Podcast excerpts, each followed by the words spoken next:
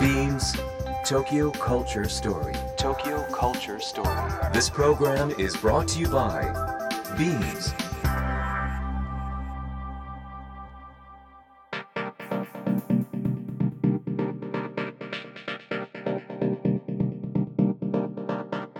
ビームス東京カルチャーストーリーの土井地博ですもう皆さんお正月モードは抜けてそろそろ日常生活がスタートしてるという感じでしょうかね、えー寒い日が続きますが体調にはお気をつけください、えー私もですねもう仕事始めということでもう今週からバリバリ動いております。今年も一生懸命頑張ろうかなと思っております。さて様々なジャンルのイノベーターとともにお届けするこの番組。今月のテーマはメイクハッピー今日はゲストに先週に引き続き鏡隆二さんをお迎えします最後までお楽しみください Imagine the culture of the future. Beams Tokyo Culture Story. Tokyo Culture Story. ビームスファッション現代においてそれは単なる服の話ではなくテクノロジー教育食アート音楽スポーツビジネスなどとソーシャルに結びついた私たちの生活に深く関わる文化。ファッションを通して文化を作ってきたカルチャーショップビームスが描くこれからそして未来はビームス東京カルチャーストーリー。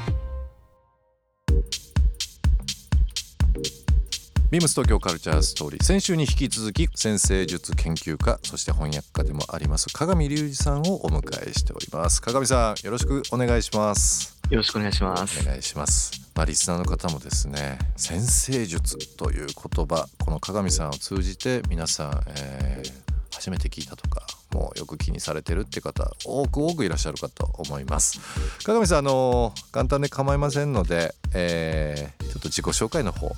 お願いしてもよろしいですか？はい、自己紹介ね、苦手なんだよね。何をされてるんですか？って言って、占いですって言うと、もう結構怪しいから、いやいね。やどんなことないですよいやいやいや、であの、星占いというコンテンツを、あの雑誌とかウェブなんかで書いてますね。で、えーその一方で、あのちょっとアカデミックな本の翻訳とか、そういうこともやったり、大学でちょっと教えたりとか、両方コーナー取り混ぜて、えーやってますけど、でも一番皆さんに聞かせてくださってるのは、ネットとか、あ主に女性誌なんかの星占い特集で知ってくださってますね。はい、えーリモートでのご出演となります。あの先週に引き続きですね、えー鏡さんをお迎えしておりますけども、今月のテーマがメイクハッピーということなので、えーそういったものをお話しさせていただきつつですけども、えー新年迎えて、まあ特にこの動きとしては去年の12月22日からですかね。風の時代という新しい、えーキーワードまあ本当に SNS 上でもそうですしウェブ上でもあの皆さんも聞かれたと思いますけども鏡さん200年250年に1回あるかないかの本当に大きい時代の変化が迎えたということですよ200ね。年に1回ぐらいの、まあ、シフトの時期っていうふうに先生術では言われてますね。ですよね。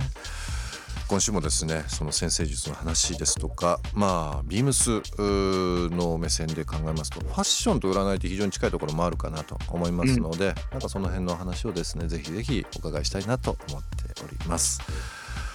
あのーシャネルえー、ここシャネルシャネルがですね先生術が好きだというふうなのがですねいろんな記事で出てたりですとかまあ僕もそういった本読んだことありますけどファッションと占いというのはやっぱ相性というのはいいんですかね？あのね、えーっと、まあもちろん、あの、深い関係があると僕は思ってるんですけど、うん。ファッションってね、あの単に服だっていうふうに思ってらっしゃるかもしれませんけど、今はあの単にファッションではなくて、もともとその人が装飾をするっていうことを、もう人類の初めの初めに考えると、うん。それはもうもう必ずマジカルな意味を持ってたわけはい。じゃないです洋か。服自体は、うん、そうだし、それからアクセサリーなんか、ま、最たるもうまさにそうですよね。うん。長玉とか、それからメイクアップがまさにそううん。ですよね。メイクそうですね。本当にそうですよね、うん。だから人類がその何か自分を飾るということをするときに、うん。そこには何か不思議な力を宿すために、うん。あの出たっていうことがあると思うんです。でその、うんえっと、影響って実際その魔法っていうのを聞いてるんじゃないかなっていう。うん。あの例えばデートの時にこの服を着ようとかはい。あるいは彼ママっていうんですかね。なんかパートナーのうん。お方お会いする時にはこのファッションでいこうとか、ありますえねー仕事の時これだとかうん。やるわけでしょ、うん。でそれって結局その自分の意識の大きな切り替えのためにやっているしそれから、えー相手にんすごく印象をつけるうん。ことのためにやってるわけですからえで相手の気持ちが変わったらこれはもう完全に魔法ですからね。えうん魔法ですね。確かにね、でそういう働きがあると思うんです。でそれともうもう一つは今例えば僕ラッキーカラーなんて雑誌で書かせてもらってますけど、うん。こういうことができるようになったっていうのはう歴史の中では最近のことじゃないですかね。うん。ラッキーカラーですかね。うん。うんっていうのはあのもともとそのう染色っていうか使える色自体がまず少なかったってことはまずでしょ。ありますね。それから、えっと、日本だと例えば簡易12回とかって日本人になりましたけど、位によって大徳とかいろんなものありますよね。こう着れる服の色が決まってたわけじゃないですか。で、えっと、皇帝と同じ色を着てはいけないとか、高貴なものは紫だったりとかいろんなありますよね。うん。そうです。だからでそれはなぜそうなってるのかというとその色とその例えば星とかうん。宇宙の秩序っていうのが紐づいてたわけですよ。え。ええでそれで、えー宇宙の秩序宇宙の偉い順番みたいなものが社会の偉い順番にそのまま紐づいていて、えそれは自然なものという形で、うん。うんえーそれを重視することで社会の秩序を守ろうとしていたわけですね。それの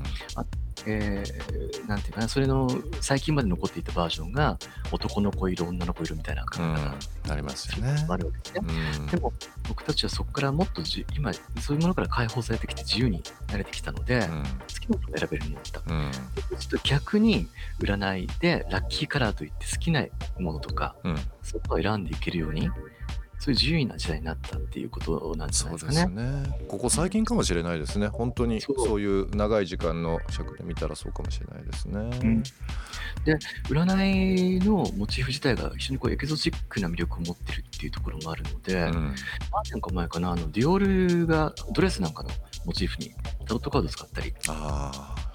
たことあります。そういったもの。結構スカーフとかもねいろいろあったりとかしますし。そうそうそうそうでスカーフなんかも本当伝統があったのエルメスのスカーフってあの確かにホロスコープというか、宇宙図をそのまま使ったものがあったりそうですよねね。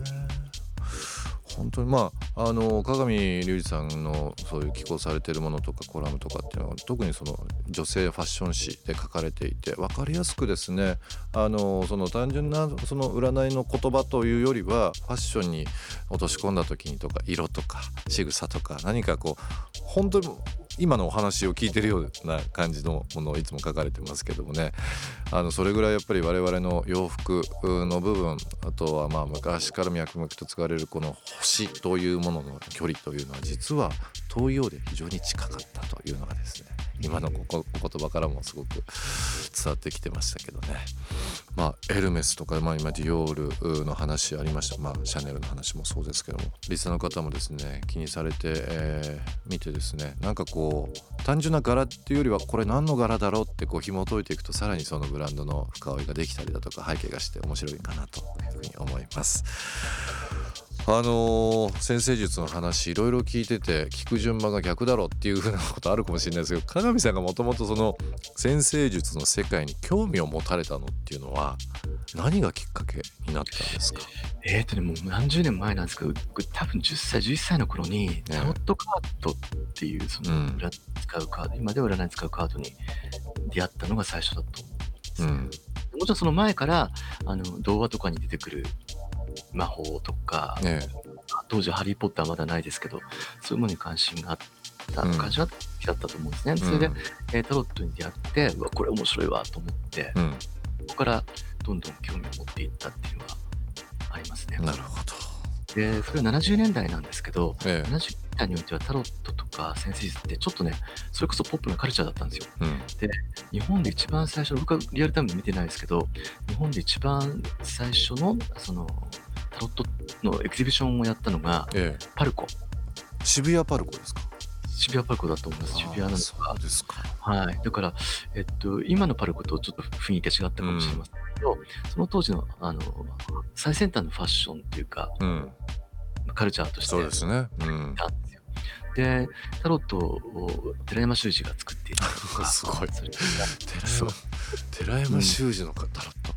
横尾忠則さんとかいろいろありそうですねなんかあ、横尾さんとかもね、もちろん、ね。横尾さんとかも、えっと、ニューエイジとか、ニューエイジとかカウンターカルチャーの影響強くんですからね。それから、海外で言うと、ニキド・サンファルってご存知ですかね？あの、ニキドサンファルですか、あの女性の現代アーティストで、えーアンディ・ウォーフォルなんかと並び称されああはいはいはいはいはいわかります。よ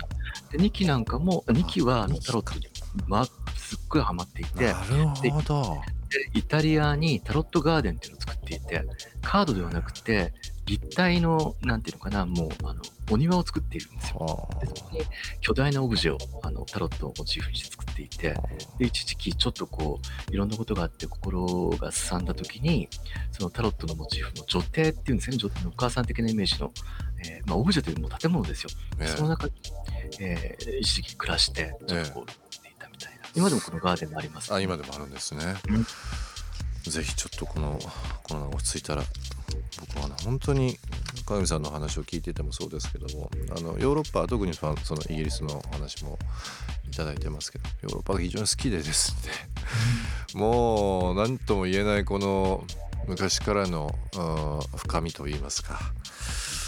ちょっと旅行が行けないので若干ストレスにはなってますけどいろんなイメージをしながら早く行けたらいいなというふうにちょっとポジティブに思っておりますけども鏡さんあの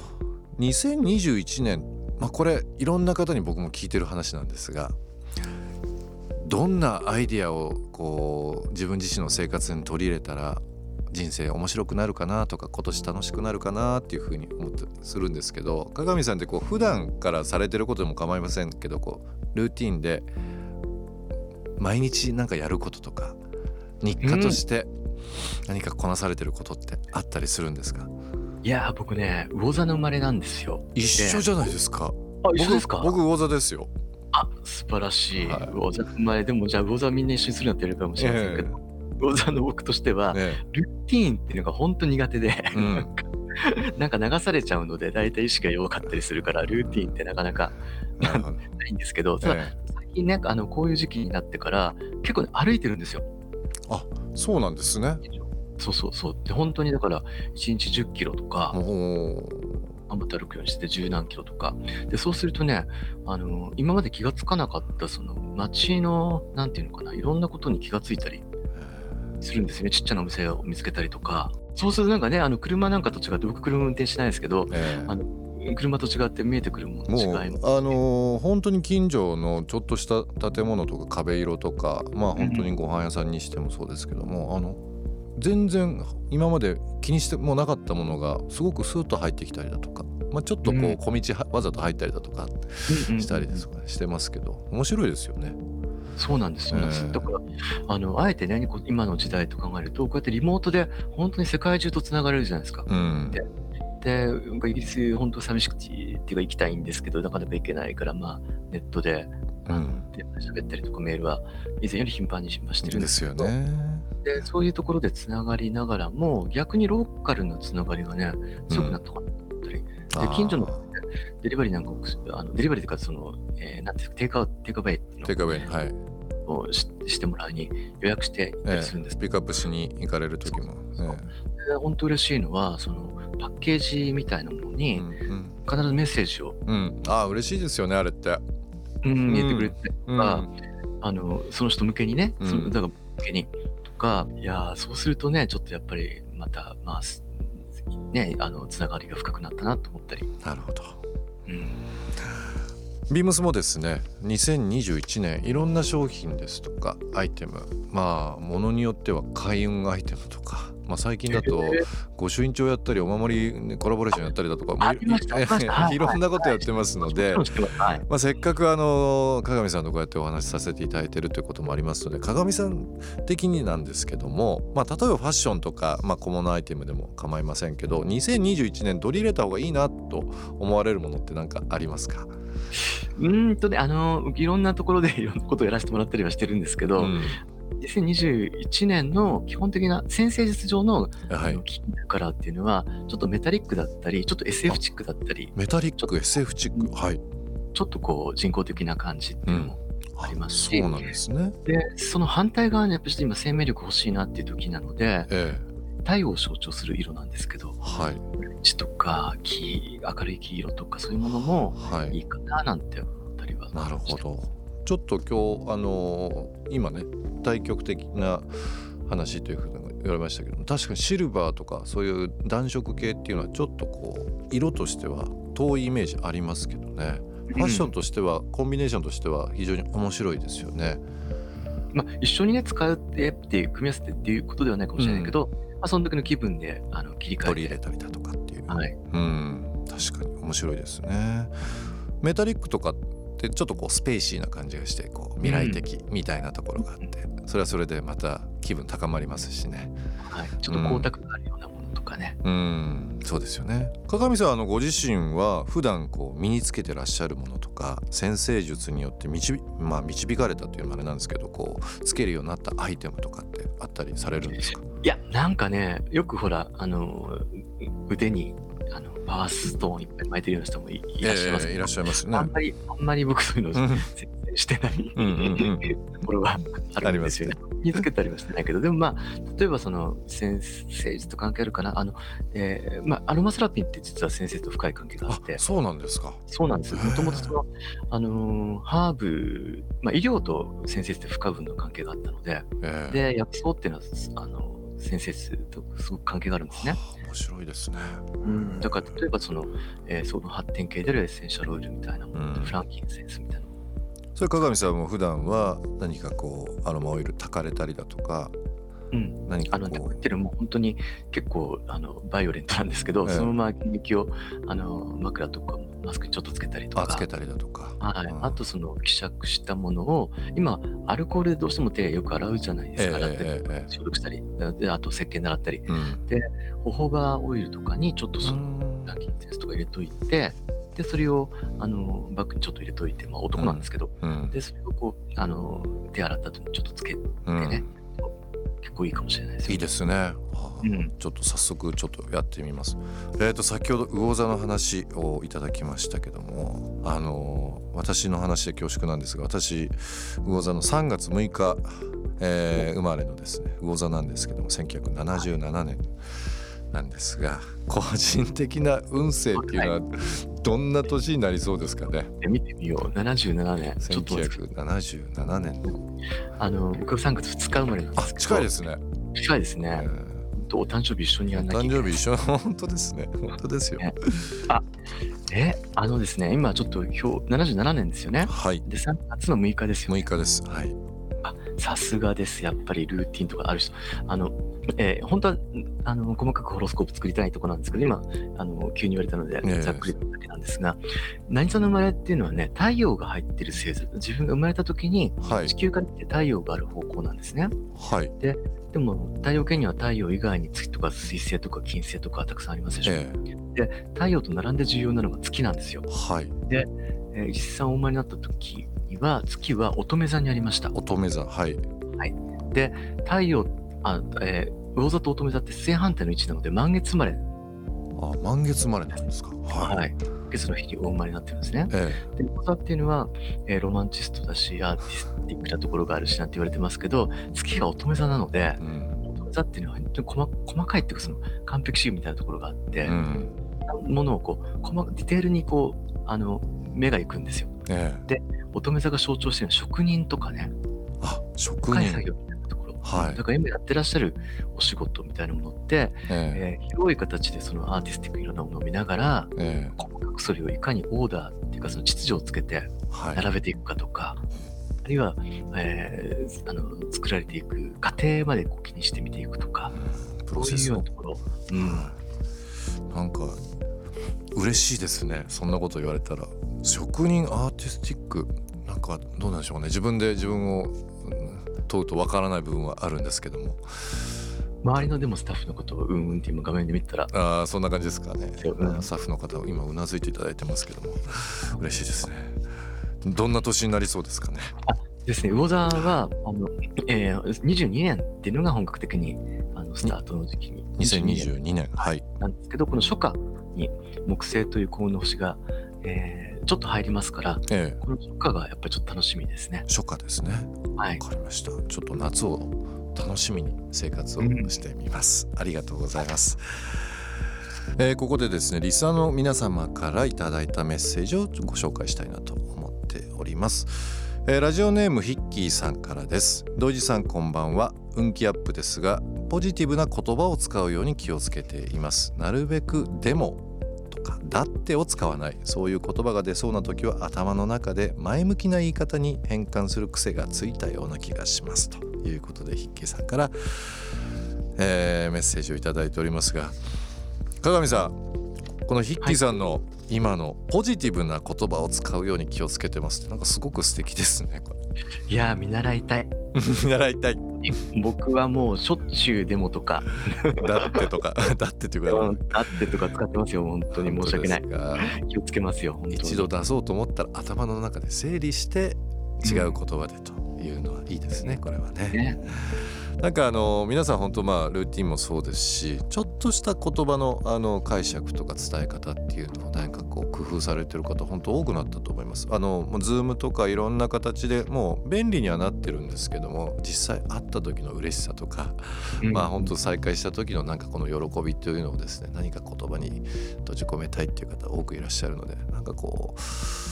うね冒頭にもお伝えしましたけどなんか今まで「ありがとう」とか「あのごちそうさまでした」とかなんかいろんな言葉っていうなんかこう言葉自体の素敵さっていうのがなんか知れた特にそのコロナの状況だったのかなというふうには思っておりますけどもね。まあ、言葉っていうのも先生しては風のエレメントに配応するんですよね。そうなんですね。そうなんです情報なので。ええ風のエレメントあの筆記さんもですねぜひこの先生術的な意味合いも含めてちょっといろいろ言葉いろいろ探していただきたいなと思っております、えー今ご紹介させていただいた、えーペンネラジオネームヒッキーさんにはですね番組特製ステッカーの方をお送りさせていただきます。鏡さんあの2週にわたってですね、えーテーマは「メイクハッピー」ということで、えー鏡さんがされているこの先生術の面白さ素敵さですとか2021年の話いろいろさせていただきましたが改めてとなりますけども、まあ、年始ということで、えーリスナーの方鏡さんのですね、えーまあ今年、えー注目していることはもちろんですけどもこんな年になってほしいということ多分非常に興味をお持ちなんじゃないかなと思っておりますので、まあ、鏡さん2021年はどんな年になりますでしょうか？なってほしい。なってほしい。いや、とにかくね、本当にこう、あのーいろんな遠くにね、の人たちとつながれる時代になったっていうことはもちろんあるんですけど、と同時に、あのこの間もお話ししたかもしれませんけど、ローカルなところとのつながりっていうのと、両方ちょっとバランスを取るっていうのかな、なんか両方あっていった方がいいかなっていう気がするんですよなるほ。ど。で、こうやってリモートってやっぱり、あの、いいところもいっぱいあるんですけど、どうしても情報量少ないじゃないですか。そうですね。表情の細かさとか、場の空気とか、ええだから僕たちの五感って思った以上にいろんな情報を拾ってると思うんですよね。確かに。うんだからそのありがとうとかっていうのもあのその表現とかいろいろ表情とかいろんなものでたくさんのこういろんなメッセージを発しているので、うんノンバーバルなうんでそういうものがどうしてもこうリモートとかだと拾いきれないしいろんな出しにくいところもあると思うのでうんでこうやってこう世界が広がっていく分だけ同じようにこうローカルな人たちともつながっていければいいのかなと思ってなるほど。でそういう年ねそうですね。素敵な言葉ありがとうございます。もう2021年始まってこの鏡さんのですね言葉いただいたら私もそうですけどリスナーの方も思いっきり楽しんだ思いっきり素敵な一年になるんじゃないかなというふうに思いますし確信しております。えーということでお時間となってしまいました2021年、えービームス東京カルチャーストーリー最初のゲストは先生術研究家そして翻訳家でもあります鏡隆二さんお話しさせていただきましたどうもありがとうございましたありがとうございました。Imagine the culture of the future. Culture of the future. Beams Tokyo Culture Story. Tokyo Culture Story. Tokyo Culture Story. ビームスプレスチーフの安武俊弘です。1月は5回にわたって簡単におしゃれに見える方法をお伝えしていきたいと思います。ちらりと見えるインナーの T シャツやソックスなど消耗品と呼ばれるようなところには細心の注意を払いましょう。例えばソックス。カジュアルなスタイルに合うのは冬であれば厚手のものです。その中でも柄物やメランジ調のものを選ぶと良いでしょう。逆にスーツに合わせるような薄手のリブソックスはちぐはぐに見えます。細かいところにまで気を使うとファッションがさらに楽しくなりますよ。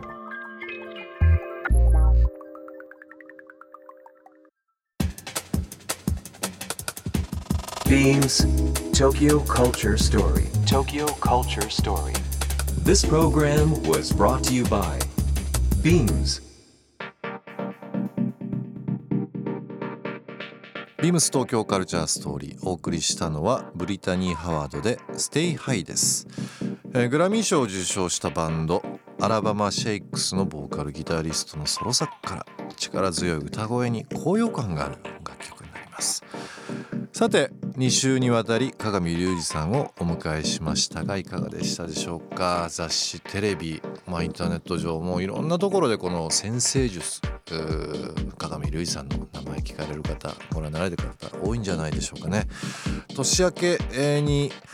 いろんな占いの話とか、えー今年の話、えーしていただけるとなんかいい年になりそうな気がしますね。いろいろ取り入れていこうかなと思っております。来週はゲストに歩くパワースポットとも呼ばれる湘南の風ショックアイさんをお迎えします。ショックアイさんに直接聞いてみたいことや験担ぎについてなどあとは運気アップのためにやってることなどリスナーの皆様からのメッセージもお待ちしております。メールは beams897-interfm.jp メールは beams897-interfm.jp もしくはツイッターでハッシュタグ beams897 と beams のラジオをつけてつぶやいてください。メッセージを採用させていただいた方には番組特製ステッカーをプレゼントいたします。では来週もこの時間にお会いしましょう。土井地博でした。